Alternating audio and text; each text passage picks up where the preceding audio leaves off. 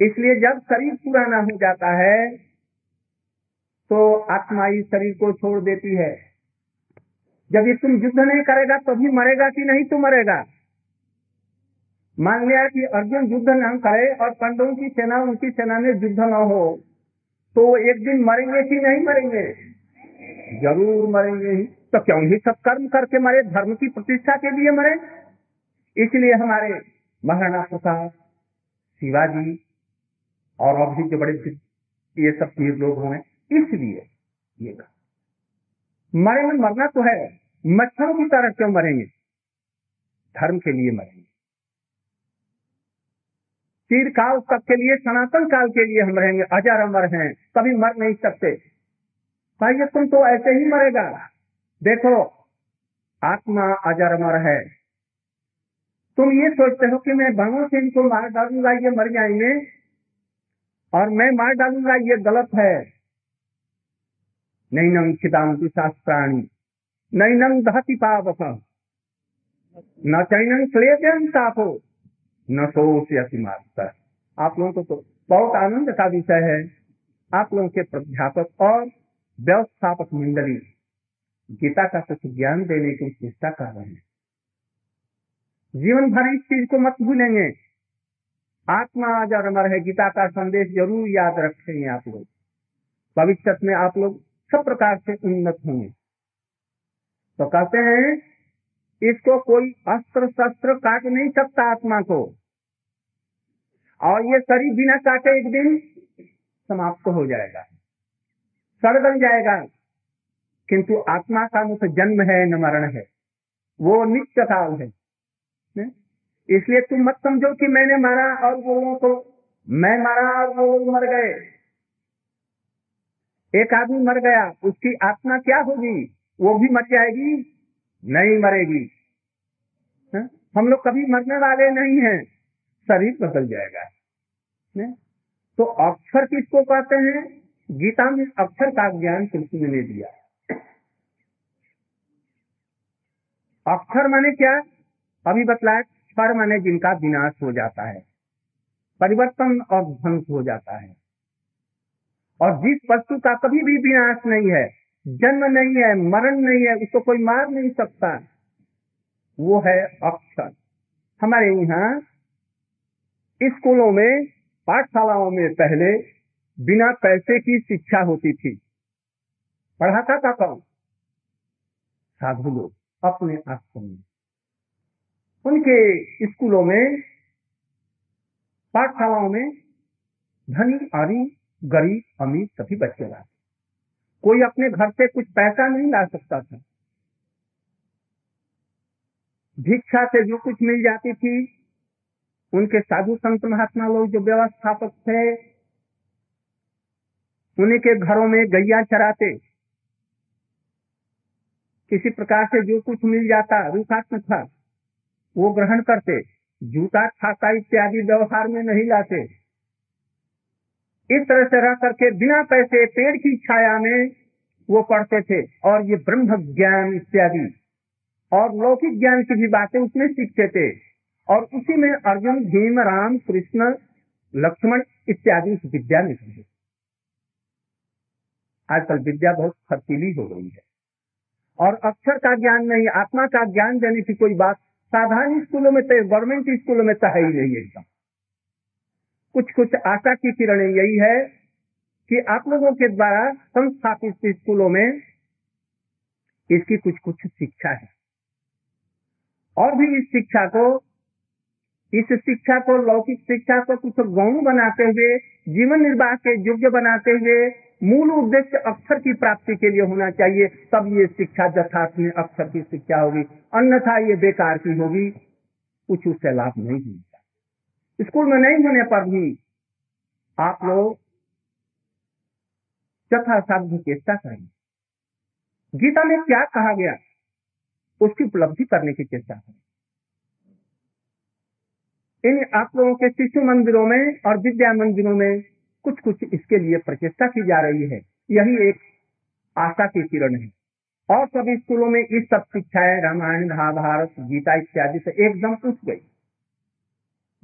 उसमें केवल अक्षर का ही ज्ञान है।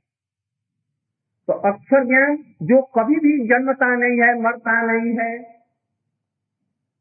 जो कभी पुराना नहीं होता, कभी नया नहीं होता, एक रस होता है, वो संसार में कौन सी चीज़ है, आप लोग बतला सकते हैं? जो कभी नहीं मरता, कभी भी नहीं जन्मता, एक समान रहता है। बस, बहुत सुंदर। किंतु एक बात और है इसमें। पर जब आत्मा है तो परमात्मा क्या हुआ? परमात्मा किसको कहते हैं? आत्माओं में जो सप्त आत्माओं को जो संचालन करती है, सबसे प्रधान है, उसको कहते हैं परमात्मा। जैसे अध्यापक। प्रधान अध्यापक किसको कहते हैं? प्रधानाचार्य है, वह प्रधान अध्यापक है। उसी तरह से जितनी भी विश्व में आत्माएँ हैं, संसार में आत्माएँ हैं, हमारे शरीर में एक एक आत्मा है। और इन समस्त आत्माओं का विश्व भर के, करोड़ों विश्वों के, जो मूल संचालक एक हैं। उनको कहते हैं परमात्मा। कृष्ण ही परम परमात्मा है। वो परमात्मा ही नहीं, परम परमात्मा, परमात्माओं के भी आत्मा है। शरीर के लिए आत्मा मैं हूँ, इसके अंदर में एक एक आत्मा। और अनंत आत्माओं के मूल जो है, उनको कहते हैं परमात्मा। इन दो चीज़ों का ध्वंस नहीं होता, एक आत्माओं का, दूसरा परमात्मा। और बाकी जितनी चीज़ें हैं, सबका ध्वंस हो जाता है। इसी विद्या का नाम है ब्रह्म विद्या। इसको जानने के लिए लोग चेष्टा करते थे। गीता में अर्जुन ने, अर्जुन को कृष्ण ने इस विचार को दिया, कर्म करने के लिए नहीं कहा, युद्ध करने के लिए नहीं कहा, वो तो गौण उनका खता इस ब्रह्म विद्या की रक्षा करने के लिए और इसका उपदेश देने के लिए कहा। गीता में एक एक श्लोक ये तो हुआ आत्मज्ञान की बात। गीता की एक एक उपदेश महामूल्यवान है। सोने के थाल में यदि चिंतामणि रख दी जाए, ऐसे ये गीता के उपदेश हैं। इसका उपदेश पालन करने वाला व्यक्ति जीवन में कभी भी अशांत नहीं रह सकता, सच में सुखी और शांति से रहेगा। मैं इसके एक एक श्लोक की तात्पर्य में बतला करके संक्षेप में जो बोधगम्य है, आप लोग समझ सकते हैं, ये बतलाऊँगा गीता में एक श्लोक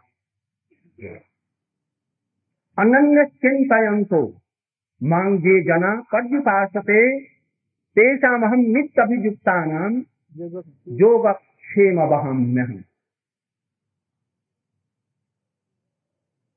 ब्रह्म विद्या का तो आप लोगों को बतला, जो अजा अमर है, वो अक्षर है परम अक्षर कृष्ण ही है। मूल मनुष्य के रूप में दिख रहे हैं, किंतु उनको मनुष्य मत समझो। उनका जन्म और मरण नहीं है। जन्म और मरण जैसा दिखता है, किंतु जन्म मरण नहीं है। ये शिक्षाएँ बहुत दिन की है। मैं संक्षेप में दो एक बातें चल बतलाता हूँ।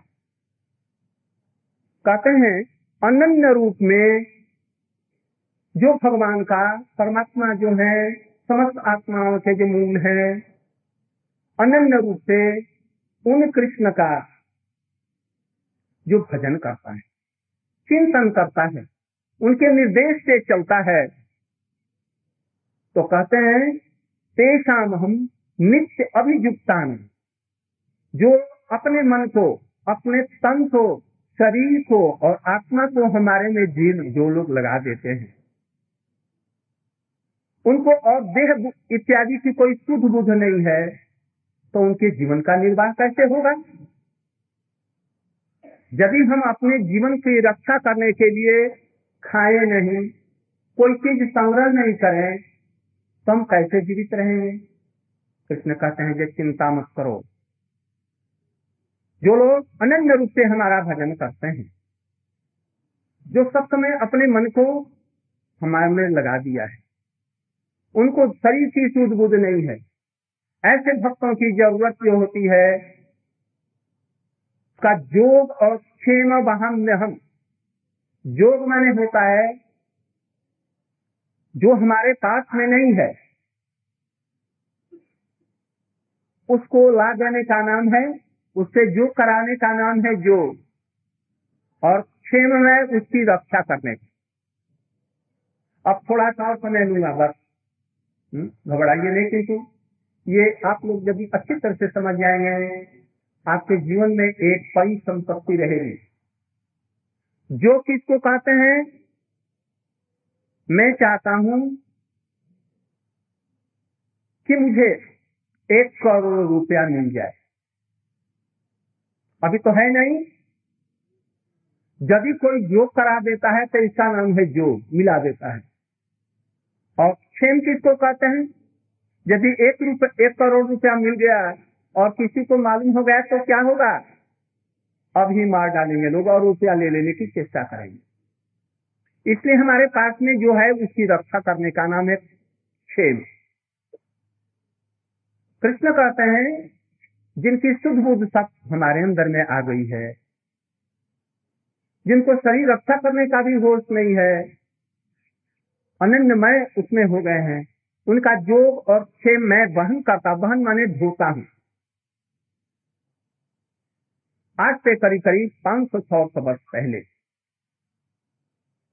एक भक्त थे। गीता के विद्वान आदमी। उस पर कुछ लिख रहे थे व्याख्या। उनका नाम था अर्जुन मिश्र। क्या नाम बतलाया? ठीक है। ये गीता पर टीका लिख रहे लिखते लिखते जब ये श्लोक आया तो उनके मन में ऐसा संदेश हुआ, ये कभी तो हमने देखा नहीं, जो भगवान भी किसी का योग क्षेम धो करके लाते, एक आदमी अत्यंत दरिद्र है। उसको कृष्ण कभी सिर पर टोकरी में चावल दाल आटा, घी, मैदा इत्यादि धो करके कभी लाते थे तो सुना तो नहीं, ना देखा है। मैं बहुत दरिद्र व्यक्ति हूँ अर्जुन जो मिश्र थे, कभी भी किसी से कुछ नहीं मांगते। घर में उनके चूहे नहीं थे। बतला सकते हैं कि चूहे क्यों नहीं थे उनके घर में? बतलाइए। भोजन ही नहीं था, घर में अन्न का दाना नहीं। तो चूहा किस लिए रहेगा ठीक है। तो उनके घर में चूहे नहीं थे। और उनके घर में जो कुछ पानी बरसता था, वो बाहर नहीं जाता था। क्यों? क्योंकि छप्पर ही नहीं।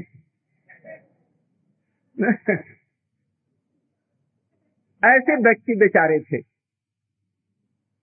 गीता में उनका विश्वास तो था। आज जब ये श्लोक आया तो उनके मन में ये संदेह हुआ, मेरी उम्र साठ वर्ष की हो गई। मैं खुद भिक्षा करके जाता हूँ और जो कुछ लाता हूँ, उसे हमारा और हमारी पत्नी का जीवन निर्वाह होता है। कुछ दिन मिलता है, कुछ दिन नहीं मिलता। कभी मुट्ठी भर चना, कभी वो भी मना। वो भी नहीं मिलता। ऐसे उपवासी सो जाते हैं। तो भगवान मेरी, मैं उनका तो अनन्य रूप से भजन करता हूँ। अनन्य माने क्या? केवल मात्र कृष्ण चाहिए, और किसी दूसरे का भजन नहीं, तब ये आनंद होगा। और उसमें भी और भी शर्त है, किंतु पीछे वो शर्त हम बतलाएँगे। किंतु अंततः ये होना चाहिए, जो कुछ हुआ वो अपने प्रभु कृष्ण ही से मांगेंगे। तो वो साठ वर्ष की उम्र में सोच रहे हैं, उसका अर्थ लिख रहे हैं, भाई भगवान तो कभी धो करके क्यों देंगे? आज तक तो किसी को धो करके दिया नहीं, और आज तक हमारे घर में एक चावल का दाना भी कभी नहीं ले आए। मैं जाता हूँ, बड़ी मुश्किल से भिक्षा करके लाता हूँ।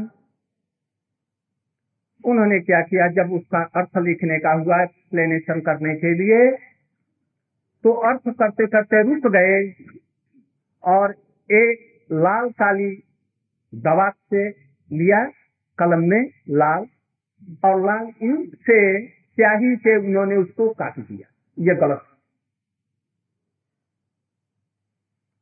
वो ऐसे दे सकते हैं, दूसरों के माध्यम से भेजवा सकते हैं, किंतु वो क्यों धोने लगे? और दूसरी बात उनका शरीर ही नहीं है उस ब्रह्म का। कुछ लोग कहते हैं कि ब्रह्म का शरीर ही नहीं, शरीर तो हम ही लोगों का है। ऐसा नहीं, ब्रह्म का भी शरीर है। उनका भी शरीर नहीं तो जगत में शरीर आएगा कैसे? इसलिए उन्होंने कजा, चलो भिक्षा, बस काट करके और पोथी में सूता लपेट करके, डोरी लपेट करके पुष्प को रख दिया ठाकुर जी के घर में और चल पड़े। स्त्री घर में रह गई। कपड़ा तो फटा हुआ था, बस स्त्री का कपड़ा ले लिया और अपना कपड़ा पुराना स्त्री को दे दिया। भिक्षा की, आज ऐसा हुआ। बारह बज गया, एक बज गया, दो बज गया, कोई भिक्षा नहीं मिली। ये सत्य घटना आप लोगों से बतला रहा हूँ, जिन्होंने टीका लिखा, उन्होंने खुद ही इसमें लिखा।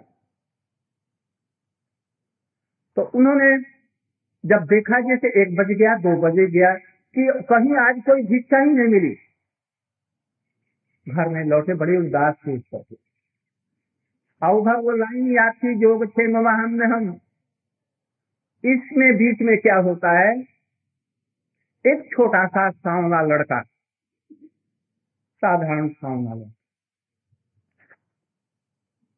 एक पीला कपड़ा यहाँ पर पितम्बर पहने हुए उड़े हुए। और एक बंगी लेकर बंगी मने समझते हैं आप लोग?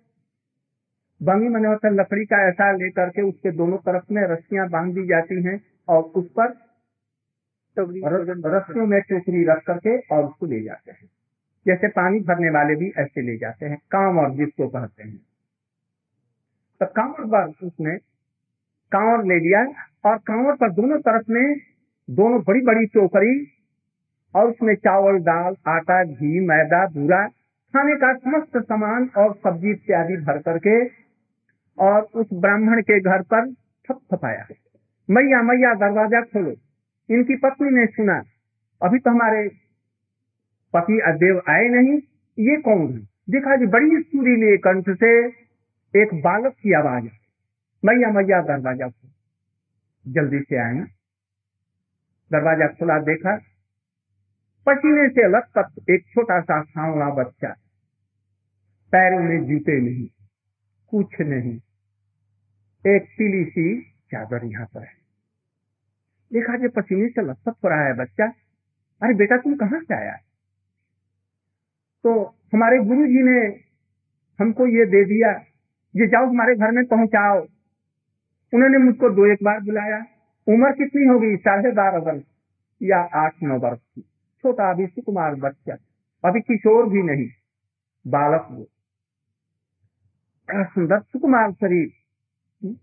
देखा ये पसीने से लथपथ हो रहा है। नक पे पीट दिया। ब्राह्मणी ने देखा पीट पे लाल दाग निकल रहे मानो अभी रक्त निकल रहा है, अभी रक्त निकल।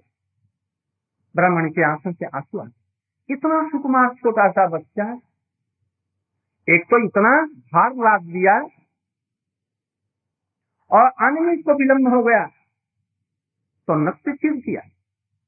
आज आएँगे हमने तो मैं तो जानते थे, बड़े दयालु हैं सहिष्णु हूँ। तुम्हारे साथ में ऐसा नहीं है। बस बड़ी मुश्किल से भीतर ले गई। और ले जाकर के उसको रखा। बेटा फंस जाओ फंसा पानी पी लो। बस पंखा एक आई ढलने लगी। बेटे बच्चे ने उस पंखे को ले लिया। कहा बेटा, एक बात करो, मैं जल्दी से जल्दी रसोई अभी बना करके ठाकुर जी को भोग लेकर के तुम्हें खिलाती हूँ। तुम दो मिनट के लिए रुक जाओ। तुम ऐसे तुमको नहीं जाने दी अच्छा मैया, तू बनाओ बस उसमें से सामान लेकर के रसोई बनाने में लगी। और इतने में ब्राह्मण जी ने आकर के दरवाज़ा पर उन्होंने थपाया ब्राह्मण कपाले से जली कटी हुई थी, बड़ी कोई क्रोधित मुद्रा में थी। उसने कहा करके हाँ बड़े आए। इस बच्चे को लेकर के सब भेज दिया। आप नहीं जा सकते थे, दूसरे को नहीं कह सकते थे। हबड़ा करके दरवाज़ा खोला और एकदम कुछ आग बबूला हो गई। ऐसा तो आपने क्यों किया? तो मैंने क्या किया बस। तो उस बच्चे को पर अपने इतना लाभ क्यों दिया भाग अरे मैं बच्चा नहीं जानता हूँ मैं कोई भाग लादा आज तो मुझे एक दाना भी, मुझे भिक्षा में नहीं मिली। क्या तू बात पब्लिक जैसी कर रही है? अब मैं झूठ बोल रही हूँ? वो बच्चा तो अभी सामने बैठा हुआ है हमारे घर पर, वो आप बैठा हुआ है, चलो देखो तो। तो हुआ क्या बतलाऊ ना। अरे वो टोकरी में लेकर के आया, अपने गाँव में लेकर के थका सा बच्चा पसीने से लथपथ हो रहा, हमने पूछा, उन्होंने जो गुरु जी ने भेजा है तो मैंने तो कुछ भेजा नहीं। तो चलो तो देखो जाकर के देखा जो टोकरी भरी हुई है। हम्म? खाने का सब सामान, उत्कृष्ट सामान उसमें रखा है। कहे बच्चा कहाँ गया? कहे, यही तो बैठा था अभी। खोजने लगी। इधर दौड़ी, उधर दौड़ी उधर दौड़ी। छोटी सी कोटी वो भी टूटी फूटी चारों तरफ़ देखा कहीं नहीं। ब्राह्मण भी खोजने लगे जो वो कहा गया? अब तो ब्राह्मण ब्राह्मण ने समझो हो जरा पुस्तक लाना तो वो, गीता की पुस्तक। गीता की पुस्तक लाता थे जब ये श्लोक देखा जो क्षेम हमने हम देखा जो उस पर अब जो लाल काली थी, स्याही थी, उस पर नहीं है। वो अपने आप उड़ गई। जो क्षेम वाहन में ये भगवान उसको सिद्ध करके दिखला दिया, देखो जो हमारे लिए ऐसा करता है, उसके लिए जो गौर का मैं वहन करता हूँ, इस विश्वास पर रखो। अभी आप लोगों को जन्म किसने दिया? माता पिता ने नहीं। माता पिता यदि जन्म देते हैं तो अब बूढ़े हो गए अब क्यों नहीं उनको बच्चा होता? इसलिए माता पिता जन्मदाता मिल नहीं है, ये सेकेंडरी है गौन है। इस चीज़ को समझिए। हमारे आत्मा का जन्म देने वाला कोई भी नहीं है। वो परमात्मा है। इस विषय को समझिए। किंतु कर्तव्य पालन करने के लिए हमको उनका आदेश इत्यादि सब मानना पड़ेगा। नहीं तो भगवान को भी कैसे समझेंगे इसलिए अभी माता के गर्भ में हम जब थे, मैया ने खाया चावल रोटी और वो दूध हो करके उस बच्चे को कैसे पहुँच गया? कौन पहुंचाता है? प्रभु पहुंचाते हैं। तो अभी वही रक्षा करने वाले हैं। और अभी हम जी रहे हैं, कैसे जी रहे हैं आप? आप लोग सुनते हैं ना आज ये ट्रेन दोनों लड़ गई, कोई एक आदमी जा रहा था स्कूटर में, आज मर गया, कुछ ये हो गया। अभी हम बचे हुए हैं, प्रभु की ही कृपा है। अभी हमें जो ब्रह्म ज्ञान होगा, गीता का ज्ञान है, ये भगवान की ही कृपा है। वो प्रेरणा दे करके इनको माध्यम से हमको बुलाए, कभी दूसरों को बुलाएँगे, आप लोगों को वही रक्षा है। यदि इस आत्मज्ञान की हमारी रक्षा हुई तो हमारी रक्षा हुई, नहीं तो कल हम पशु पक्षी होकर के जन्म ले सकते हैं। कभी गैया बैल हो जाएँगे, कभी गाड़ी में लगा दिए जाएँगे, और बंगाल में कहीं जन्म हो गया तो जीवित मछली को ही खा जाएँगे लोग। ऐसा भी जन्म होगा। इसलिए इस जन्म में, मनुष्य जन्म में कृष्ण कहते हैं सबका पालन पोषण करने वाले इस चीज़ को समझे। और अंत में ये कहा कि यदि तुम्हारे ज्ञान में कुछ नहीं आता, एक बात करो।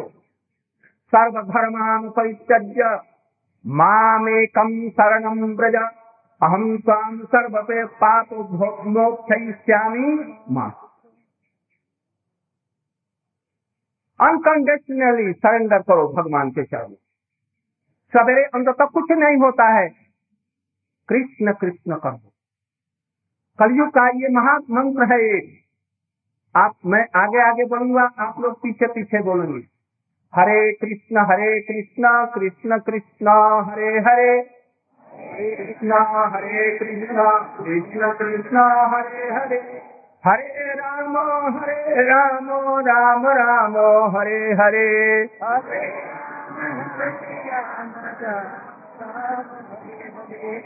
अच्छा। फिर इसको दोहराएँगे। हरे कृष्ण हरे कृष्ण कृष्ण कृष्ण, हरे हरे। हरे राम हरे राम राम राम, हरे हरे। बोलिए। हरे कृष्ण हरे कृष्ण कृष्ण कृष्ण, हरे हरे। हरे राम हरे राम। राम राम हरे हरे। कुछ भी नहीं हो, बस सवेरे उठ करके स्नान अपना जैसे आप लोग करते हैं, अपना नित्य कर्म से नियत करके बस एक मिनट के लिए हाथ जोड़ करके हरे कृष्ण हरे कृष्ण कृष्ण कृष्ण, हरे हरे हरे राम हरे राम राम राम, हरे हरे। एक बार भी यदि दिन भर में कर दिया बहुत। यही बीज आप लोगों के हृदय में प्रवेश करके एक विशाल गट की भांति इस छाया से जगत को भी स्निग्ध कर देगा। ये ऐसा ज्ञान है, अपने आप को। ये बीज होना चाहिए। कृष्ण ने अर्जुन के हृदय में गीता का ज्ञान का ये बीज दिया। ने? और सहज ही रूप में लोग भाव सागर से तर एक अर्जुन ही नहीं, लाखों कोटि लोग। इसलिए गीता में कहते हैं, कुछ नहीं आता है। अर्जुन ने कहा कि हमको समझ समझिए आप सबसे एक शब्द में हमको बतलाइए, मुझे क्या करना चाहिए? तो उन्होंने यही कहा अंत में, सर्वधर्मान परित्यज्य, माम एकम शरण केवल मात्र हमारी शरण में आ जाओ, ये कह मैं तुम्हारा हूँ।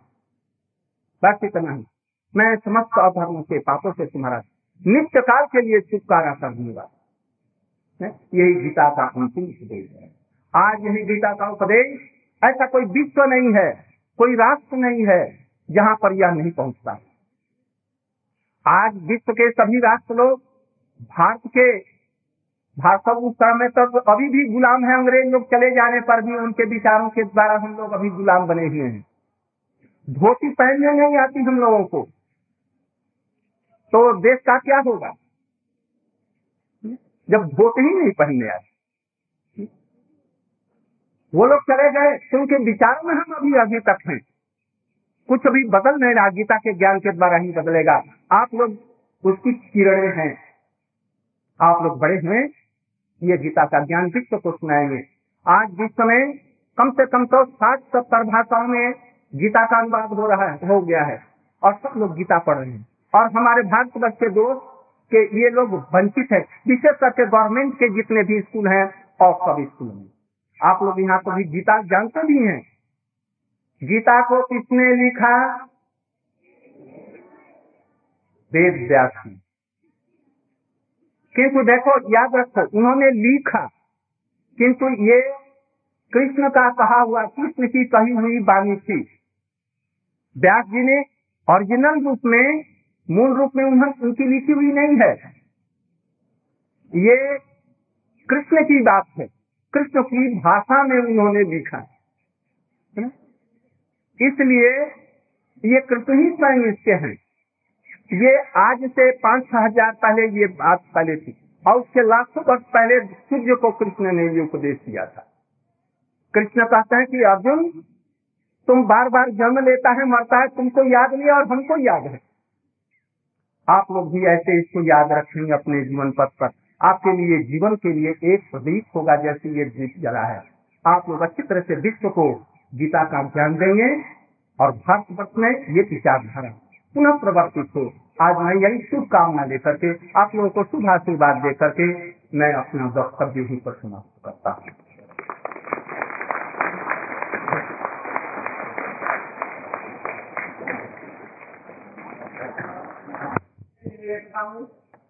महाराज जी का धन्यवाद ज्ञापन है जैसा कि हम सबको विदित है कि आज का दिन पूरे विश्व के लिए प्रेरणा स्रोत है। पूरे विश्व को एक संदेश है और उसमें सरस्वती विद्या मंदिर मथुरा में, पूज्य स्वामी जी का पदार्पण। हो सकता है जिस प्रकार अर्जुन के बल ज्ञान के ऊपर जो छाया आ रही थी, वो कृष्ण थी। उसी प्रकार हमारे सामने, हमारे दल के सामने, हमारे शक्ति के सम्मुख जो किसी प्रकार की छाया आज तक रही होगी, आज स्वामी जी के इन प्रवचन के पश्चात वो मिटी है। मैं अपनी प्रबंध समिति अपने विद्या मंदिर के भैया और आचार्यगण सभी की ओर से उनके चरणों में नतमस्तक हूँ। साथ ही उनके साथ जो संत समुदाय के लोग उपस्थित हैं, हमारे राजगण उपस्थित हैं, उन सबका भी मैं आभारी हूँ। सभी ने आज श्री गीता जयंती के अवसर पर यह पदार्थ वातावरण को एक उत्साह प्रदान किया है। विद्या मंदिर की ओर से मैं उनका आभारी हूँ।